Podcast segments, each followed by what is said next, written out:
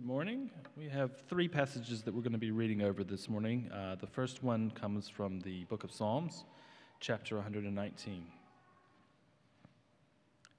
I seek you with all my heart. Do not let me stray from your commands. I have hidden your word in my heart that I might not sin against you. Praise be to you, Lord. Teach me your decrees. With my lips I recount all the laws that come from your mouth. I rejoice in following your statutes, as one rejoices in great riches. I meditate on your precepts and consider your ways. Second reading comes from the book of Luke, chapter 24. Now, that same day, two of them were going to a village called Emmaus, about seven miles from Jerusalem. They were talking with each other about everything that had happened. As they talked and discussed these things with each other, Jesus himself came up and walked along with them, but they were kept from recognizing him. He asked them, What are you discussing together as you walk along? They stood still, their faces downcast. One of them, named Cleopas, asked him, Are you the only one visiting Jerusalem who does not know the things that have happened there in these days? What things? he asked. About Jesus of Nazareth, they replied. He was a prophet powerful in word and deed before God and all the people. The chief priests and our rulers handed him over to, to be sentenced to death, and they crucified him. But we had hoped that he was the one who was going to redeem Israel. And what is more, it is the third day since all this took place. In addition, some of our women amazed us. They went to the tomb early this morning, but didn't find his body. They came and told us that they had seen a vision of angels who said he was alive. Then some of our companions went to the tomb and found it just as the woman the women had said, but they did not see Jesus. He said to them, How foolish you are, and how slow to believe all the prophets have spoken. Did not the Messiah have to suffer these things and then enter his glory? And beginning with Moses and all the prophets, he explained to them what was said in all the scriptures concerning himself. The last reading comes from the book of Colossians, chapter 3. Let the peace of Christ rule in your hearts, since as members of one body you were called to peace. And be thankful. Let the message of Christ dwell among you richly as you teach and admonish one another with all wisdom through psalms, hymns, and songs from the Spirit, singing to God with gratitude in your hearts. And whatever you do, whether in word or deed, do it all in the name of the Lord Jesus, giving thanks to God the Father through him. This is the word of the Lord. Thanks, thanks be to God. God. It's great to have the um, high school with us today. Um, they'll be pleased to know that a lot of today is all about pictures and um, ideas uh, that are framed up in terms of uh, stories. So, see how we go today. Let's pray. Father, we pray now in faith. We ask you in the power of the Spirit to remind us of old insights to reveal to us new things about ourselves, about our world. Lighten our path, show us the way, and place us in the gospel story. We pray this through Christ our Lord. Amen. St. Augustine of Hippo, many of you might know, lived a life of decadence in the fourth century after Jesus, doing as he pleased uh, into his 30s he heard some kids playing in the house next door, perhaps a form of football, in the summer of 386. A great summer, I'm told. I quote I heard from a neighboring house a voice as of boy or girl, I know not, chanting and often repeating in the Latin, tolle lege, tolle lege, which means take it up and read, take it up and read. So, checking the torrent of my tears, I arose, interpreting it to be no other than a command from God to open the book and read the first chapter I find. Do you know what he found? Go and sell everything you have and give it to the poor. And the world is now a different place because he did that day. Today we begin a new four week series called Four Habits to Shape the Heart. And every four years or so, we do a series on habits, what the ancient Christians called the means of grace. We're saved by grace, but what sort of things can we do to access the grace in which we stand. And the first one is about reading the Bible. It's, uh, it's to hear his voice, the first habit, to hear his voice, the habit of reading the Bible and hearing his voice. Today there'll be one application, tolle in the Latin. Take it up and read. Why the series? Well, the theme of our Sundays in 2019 is what we do on Monday, how we follow Jesus on Tuesday, how we witness to Christ on Wednesday, how we make wise decisions on Thursday, etc. But we don't want your faith to be, well, we don't want your faith to be what you might call a sandstone faith, which makes sense given our two buildings. One that really only exists within Christian community or when everything's sort of aligned. Rather, we want your faith to be one that exists outside of Christian community, where things are unaligned, where there's opposition. We want your faith to be one that lasts a lifetime and outside in what some call, I reject the proposition, but what some call the real world, so to speak. We want to be, as Jesus said, in the world, but not of the world. We want a faith that copes with complexity and ambiguity and nuance, even as you believe with clarity and conviction. Jesus himself said, Therefore, anyone who hears these words of mine and puts them into practice, stores them into their lives, is like a wise man who built his house on rock. Bad stuff happened. Rain came down, streams rose, wind blew and beat against that house, and yet the house doesn't fall because it had its foundation on rock. We want to build the house of our lives on rock. Or to put the series another way, for four weeks, we go to the gym. Actually, we're not going to go to the gym. Well, this is sort of gym, church. Not hard enough, probably. We want to talk about going to the gym. But in the end, it's up to you to decide what you're going to do with the information that we discuss here and in groups. Four habits we're going to talk about that build faith. Four habits that the people of God have used for centuries, these means of grace to build the body of Christ so that we'll be strengthened to live lives in the real world. There's been a lot of writing, a lot of work done recently in the secular and the Christian world on the importance of habits. When I was a kid, um, habits were looked down upon because they were boring and they were attached to discipline. And discipline was anti grace, and so I didn't like it. And, um, you know, you just got all these habits and they're not done joyfully and they're not thought about. You do them because of habit, and so therefore they're not real. But writers such as James Smith, an academic in the United States, he's written a book. It's a breathtaking book. Write this down if you've got the inclination. Maybe we can get it on the back table, Paul. We'll see how we go. James Smith wrote a book called You Are What You Love. And he's put on the back on the map for many of us the importance of habits, of which we've got four of them here. Not for duty's sake, but rather to shape the heart. Smith points out in his books that while we have a desire to shape culture, we're often not aware that it's culture shaping us. The, uh, the flow is going one way, and it's not the way you think it's going, Smith says. The habits formed simply by imbibing the culture in which we live uh, without challenging it have more say in our life than the life of Jesus. You've got this whole chapter on why the mall, read shopping centre, the shopping centre is a form of liturgy that informs our souls. The shopping centre says things like you want more, you need more, you should spend more, like other people around you. In contrast, the scripture points our hearts to true north so Smith says, get your habits right. For example, this is week three, go to church each week. Not as a duty, and you know, in terms of the habit of doing so, not only even to encourage each other, although that's a worthwhile thing, and, and we're going to talk that week about that in Hebrews chapter 10, but what it informs about your heart as to your own priorities. I know when I was a kid, I was made to go to church in the morning. That was a requirement until whatever, 15.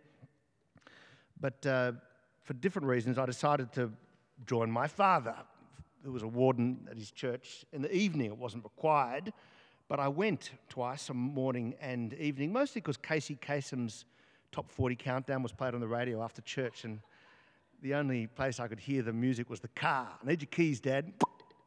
Capture the last 10 songs, which are all being explored in Stranger Things right now. Actually, that's not true. There was something about deciding to go of my own volition that informed my own heart and shaped it, even now. Sing songs that you know, not just at church, but during the week. You have Spotify, maybe. It shapes the heart. Say your confessions. I mean, they're printed every week. You've just got to take them home. Say your creeds, even on your own, your four comfortable words. They lift up your hearts to the Lord. And read your Bible. Pray your prayers, etc., etc. In other words, it's time to go to the gym and get some regularity in your life. And it's up to you what you do with this, by the way. Because I know somebody says, go to the gym, and I go, you know what? I'm not going to fork out the $1,000 because I'm not going to go.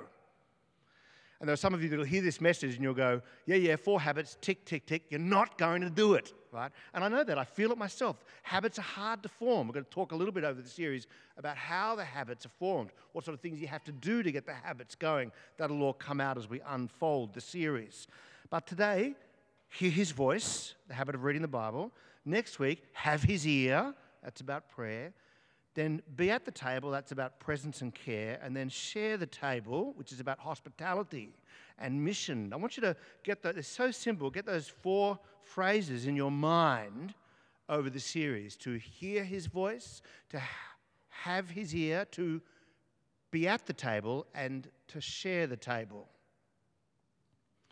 To form the habit of hearing his voice, I want you to know what the Bible says the word is in the hopes of increasing your desire to tolle lege, to pick it up and read it.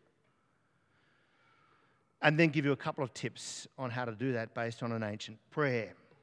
So those four, uh, three tips uh, come out of uh, a gentleman called Kevin Vanhoozer, who wrote an essay on this and included it in a chapter in a book. Uh, I could have said much more than this, but in the scriptures, the word is a lamp to light the way, a compass to find our way, and a script to story our way, to find our place in the story. So, firstly, the word is a lamp to light the way. That's what the psalmist says in Psalm 119. In verse 103, he writes, How sweet are your words to my taste. They are sweeter than honey to my mouth, claims the psalmist. Can you share his enthusiasm? I gain understanding from your precepts. Therefore, I hate every wrong path because there are wrong paths to take. Some of you know exactly what I'm talking about.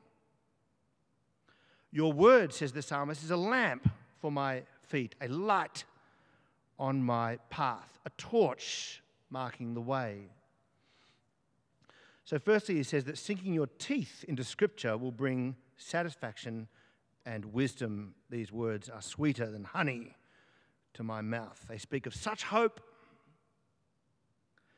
But Psalm 119 is a psalm that looks at the Torah, the Jewish scripture, the law of God, the statutes and the precepts and the commands of God. And the psalmist says they are a delight. And at first, you think the law being good, the Torah? No way. It's weighty, long, culturally irrelevant, and impossible to do, you might say. Leviticus, Numbers, Deuteronomy, they are mud, you say to yourself. Perhaps that's why Dietrich Bonhoeffer, the German pastor, killed by Adolf Hitler, he was told in his Bible college that Psalm 119 was the most boring of Psalms. But what's striking about Psalm 119 is what the Torah brings. Delight, taste, maybe even for the first time, light on my path despite what he had been taught, Bonhoeffer, in a Nazi prison, found 100, Psalm 119 the heartiest psalm of all. He relished the times he could meditate to chew on this psalm.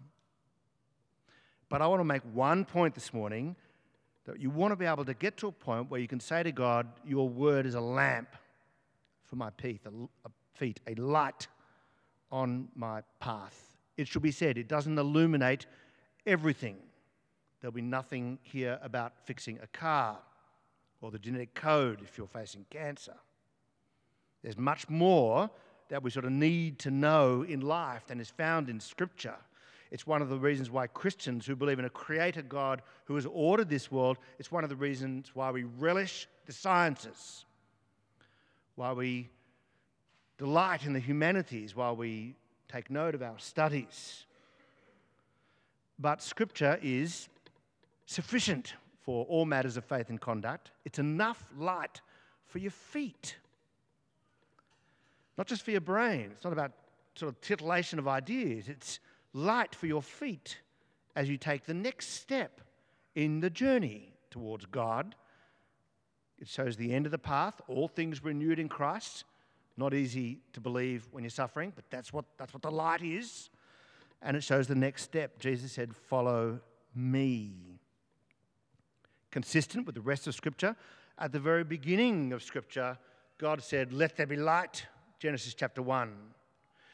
In the Old Testament, Israel is called the Son of God, the light of the world, but John the Baptist will eventually say the true light, not Israel, the one that gives light to everyone, was coming into the world such that Jesus can say, I am the light of the world, and the Apostle Paul can write, For it is God who said, Let light shine out of darkness, made his light shine into our hearts to give us the light of the knowledge of God's glory displayed in the face of Christ. There's something about the life of Jesus. In other words, when we read Scripture, it is light to our path, but it only lights the way to Jesus for those who want what God wants. Jesus said pokingly, you like that word? I'm going to use it more often. In John chapter 5, he said to those who study the scriptures, religious people, good people, but they studied their scriptures without humility, not wanting to really hear what it's actually all about. Jesus said to them, You've never heard his voice, nor does the word dwell in you, because you don't believe in the one he has sent. You study the scriptures and you do it diligently because you think that in them you have eternal life. That's true. But these are the very scriptures that testify about me. Yet you refuse to come to me to have life. Jesus is giving us a hermeneutic about how to read the whole of Scripture. Truth, of course, is as we come to the light, we can now see the darkness because we know what the light is. We can see our own sin, our own stubbornness, and yet we see with greater clarity the light of life, Jesus Christ. I need to start reading my Bible again. You see, for light to my path. It is, secondly, a compass to find our way. I love how in Luke 24, after Jesus had risen from the dead, that means all the hopes of the disciples have been dashed because Jesus was dead. How can a dead person bring about your hopes? The kingdom of God was therefore no longer coming. Therefore, it's now business as usual, uh, sin as usual, oppression as usual, injustice as usual. They'll have their day. But Jesus, risen from the dead, meets two of them, verse 13, as they're going into a village called Emmaus, about seven miles from Jerusalem. And they were talking with each other about everything that had happened. And as they talked and discussed these things, Jesus sidled up alongside them but they were kept from recognizing him, and he asked them. I love the questions Jesus asked, by the way. What are you discussing together as you walk along? See, they were on a journey. What's on your heart? They were, of course, discussing what happened these past few days that Jesus looked like he was going to be the Messiah. But with his death, death their hopes were dashed. But they didn't realize that only by going down could he come up again. That's the character of God's dealing with a fallen world is to go into the fall and up again. They didn't realize that only by dying were their hopes to remain alive. And that's why Jesus says in verse 25, How foolish you are. Would he say that to you and me? How foolish you are, and how slow to believe. Now, he could say, How slow you are to believe this miracle. Now, I've got to tell you, miracles without context are hard to believe. Like people rising from the dead. You know, are you serious? But Jesus doesn't say that. He says, How slow you are to believe all that the prophets had spoken. This resurrection comes in a context of thousands of years of story and promises. Did you not realize the Messiah ha- had to suffer those things and then enter his glory? And then, beginning with Moses and all the prophets, he explains to them what was said in all the scriptures concerning himself. You see that? Starts with Moses at the beginning. Through all the prophets, he mapped out which direction the whole thing was heading the, the, the true north, the compass point, that God, the Son, must become the Son of God. In other words, the Messiah, and that Messiah must suffer in order to bring you to glory. He must go down before coming up again to bring the whole ruined world with him, and there can be no other way. And so the word is our compass, and it points true north to Jesus. Many of you will know that um, a couple of years ago, a 50 year old businessman came to church on Christmas Eve, and he, he said this to me. He said, I've been following my inner moral compass for my whole adult life, which, by the way, is the Australian way. Yeah? My inner moral compass, which, by the way, for lots of Australians is pretty good. You know, for a lot of them, it's pretty good. Not for everyone, by the way. He says, I've been following my inner moral compass my whole adult life, but now it's time to find true north. In other words, I've been following my pretty good inner moral compass, but it has led me away from the true God. What this means practically is that when you read the Bible, you can't read it as a rule book to just follow rules. You can't simply read it as a guide for living, as though the, the VCR needed a manual. You certainly can't read it as a, just a cultural relic for Jewish people. It's a story that stories in Gentiles like me. The Bible is a story, a love story that maps out God's relationship to all of humanity. And uh, Kevin Vanhoozer says this in his, in his essay. He says, like an atlas, it actually has lots of maps. You could argue 66 separate maps, books of the Bible with different genres, styles, if I can put it this way, colors as Kevin Vanhoozer writes, in order to write, to read a map rightly, what do you need? In order to read a map rightly, you have to understand its legend and its scale. This book begins with Let There Be Light. It's propelled forward by a promise to a wandering nomad called Abraham. It's demonstrated this message with power with the uh, salvation, the redemption of, out of Egypt. We are warned by the exile of the consequences of sin but we are made hungry by the extraordinary promises of the prophets of the kingdom of God. And so it's no wonder that the first words of Jesus' adult ministry were The time has come, he said, the kingdom of God is near. Repent and believe the good news. This is water to a thirsty soul. And then his next word is, Come and follow me. And so we have to place ourselves in the story. I'm the created one, but I am the sinner. I am the stubborn one. And I live in a stubborn world with a, with a presence of evil that Jesus came to defeat. Jesus is the Jewish Messiah who's come to save me, his resurrection from the dead, the first of many for this fallen world. He had to die. Kevin Vanhoozer again, we have to get our own bearings in the story. We have to get orientated and unless we can uh, determine our position relative to other things, we remain lost. If the map is to give actual guidance, we have to know where true north is and our place in the story. That's exactly what Jesus did for the disciples on the road to Emmaus. By the way, side point, it's one of the reasons I struggle with the word uh, biblical. It's biblical, meaning it's in the Bible. Now, some of you, your heresy bells are going to start ringing immediately. But there are a lot of things, if I can put it this way, are biblical, meaning they're in the Bible, but read in light of the whole, you have to change their meaning. I'll give you an example. Go build that temple, Jesus said to the Jewish people, and Jesus said, Tear down this temple and I'll rebuild it in three days. In other words, it's biblical to build a temple, but it's not biblical to build a temple. You see, it's not apostolic, if I can put it this way, because Jesus built the temple in three days in his body. Or here's another one. In the Jewish Torah, if someone's caught in the act of adultery, there is a command to take them out of the city and stone them to death. What do you think they were doing when Jesus brought the woman caught in adultery to the feet of Jesus? They're saying Moses commanded that this woman should be stoned to death. In other words, it's biblical to stone someone who's caught in the act of adultery. But Jesus said in John chapter 8, no, God will judge. Oh, he'll judge, by the way.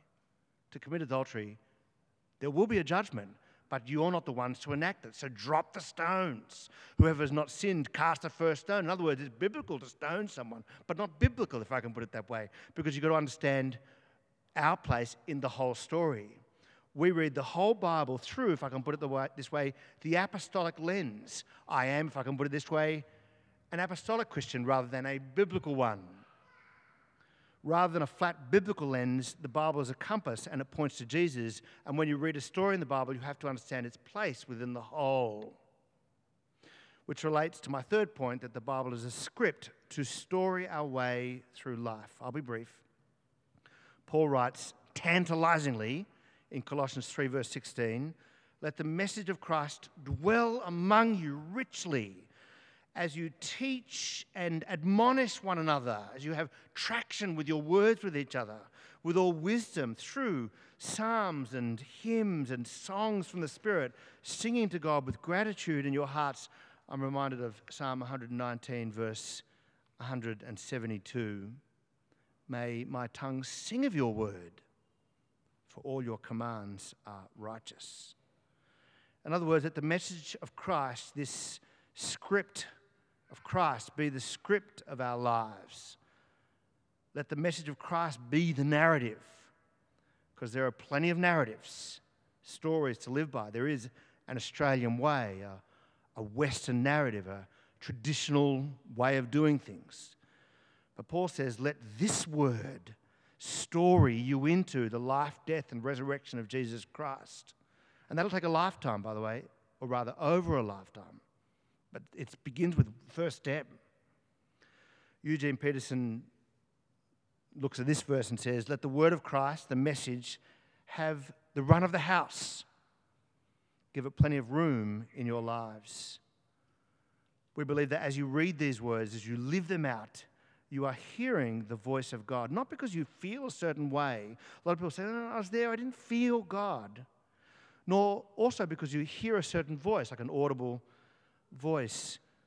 When you read these words, you can hear the voice of God because they are God's words written, whether you believe them or not. But Paul can say to the church in Thessalonica, he can say, We thank God continually because when you receive the word of God, which you heard from us, we were the ones talking, you accepted it not as a human word, not with human origins, but as it actually is the word of God which is indeed at work in you who believe. Store it in, part of your framework, your makeup. So, finally, some things to do to increase the habit. Let's talk about going to the gym with joy and not Judy, and it won't cost you a thousand bucks. In the collect for the second Sunday in Advent, uh, the Anglicans have this prayer. It's a beauty. It goes like this Blessed Lord, who hast caused all Holy Scripture to be written for our learning, grant, God, we're praying to you that we may, in such ways, five things, hear them, read, mark, learn, and you know what it is? And inwardly digest them that we may, by patient endurance. So, five things to do. Number one, hear this word. Listen in church. Listen closely. Listen leaning in listen with a pen. I mean, we put the, you know, we put the Bible readings on white paper. We need to hear this word. We need also to read this word, which means we need to open a Bible. uh, a Year with Jesus is a way to hear the word, which is our app, and you can find out about this devotional um, tool by the back pages of your orders of service. A Year with Jesus has a four year library on, on, on verses of Scripture reflected on and with, with comments about prayer John, Matthew, Acts, now Mark. You can go back into the library and look at those, those reflections. Or if it's not your thing, find one book of the Bible and make September your month. I mean, you've got a week to prepare for this. Make September your month. And for example, find a book that has about 30 chapters, which would be John's Gospel or Luke's Gospel, and read one chapter a day. Or a shorter book like 1 Corinthians with its 15 chapters. That's about two, uh, a chapter every, two, a chapter every two days. Or even more, if that's not your thing, a shorter book, maybe even with about 30 or 40 verses, and divide it and read a sentence each day. My dad used to have, that I didn't know you were going to be here, awkward, but it's in my notes, so I've got to say, no Bible, no breakfast. I, I, I've never been able to do that for a whole bunch of ADHD reasons. But I, I wonder if that's a, wonder if that's a way forward. No Bible, no breakfast. So simple, isn't it? No Bible, no breakfast. Hard if you've got kids. You try to get them out the door. But some of you don't have kids, and you've got some time. Maybe you don't. We need to hear these words, read these words, mark them, which means pay close attention. It's like, mark my words. Underline words that are important to you. Or print them out. You can do that these days. And mark it up. You know, maybe the key is to mark up a chapter or a little section you want to read each day, and then go and buy some highlighters, like you're back in high school. Mark them. Learn them one way to do that is to read books alongside the Bible. And I've got four books that are on the back table. They've been there for quite some time. J.I. Packer's book, Knowing God, frames up the gospel with good theology and will tell you exactly where the Bible fits into that story. You think that's a bit too hard. Here's a great one. Vaughan Roberts wrote a book called God's Big Picture. That's the narrative of the Bible from beginning to end. You can find out where David fits in and how it relates to Jesus and how that relates to my life. These are all on the back table. You can just look at the back I think the, you just bleep your card there, put the figure in and bleep your card. If you can't figure that out, just take it, tell the office you've got it, and put the money in the bank account. Or just take it. Did I say that? There's no warden here. If you've got a problem with, um, you know, if you've got a problem with the Bible, if you've got doubts, you're in good company. John Dickson wrote a book called A Doubter's Guide to the Bible. It really takes apart the Bible and frames it up in a good way. Or how to read the Bible for all it's worth, how to take uh, the best parts about it and and uh, Gordon Fee and Douglas Stuart uh, help you to read the Bible. So we need to hear, read, mark, learn them, and most importantly, we need to inwardly digest them. As Eugene Peterson once wrote, you need to eat this book. It is sweeter than honey, even if sometimes, maybe at first, it is bitter to the stomach. Eat this book, and over a lifetime, it will shape your life. Get the words into your bloodstream such that you bleed Scripture. Meditate on the words, chew on them, sing them, memorize them, find memory verses in each text that you read, and then live them until they are storied into your life. Live them such that perhaps uh, even today you can tolle lege, pick it up and read it, and see how Jesus begins to shape the heart. Let's pray.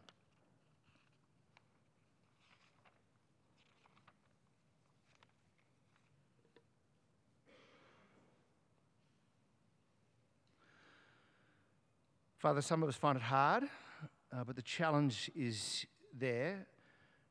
Um, and I guess, like when somebody uh, has a fitness issue at, at play, uh, they, they perhaps want to run a marathon, but they haven't run for years.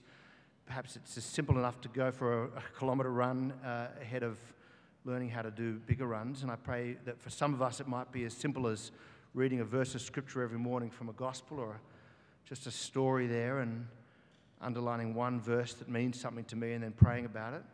Perhaps it's uh, finding the app and, and just listening uh, once or twice a week until we find ourselves in a habit of doing more. We pray that uh, the word of Christ would, uh, over time, uh, dwell among us in community and in our own hearts richly as we sing to each other and as we admonish and, and speak to one another with all wisdom. We pray that over a lifetime you might begin to shape our hearts for Christ's sake. Amen.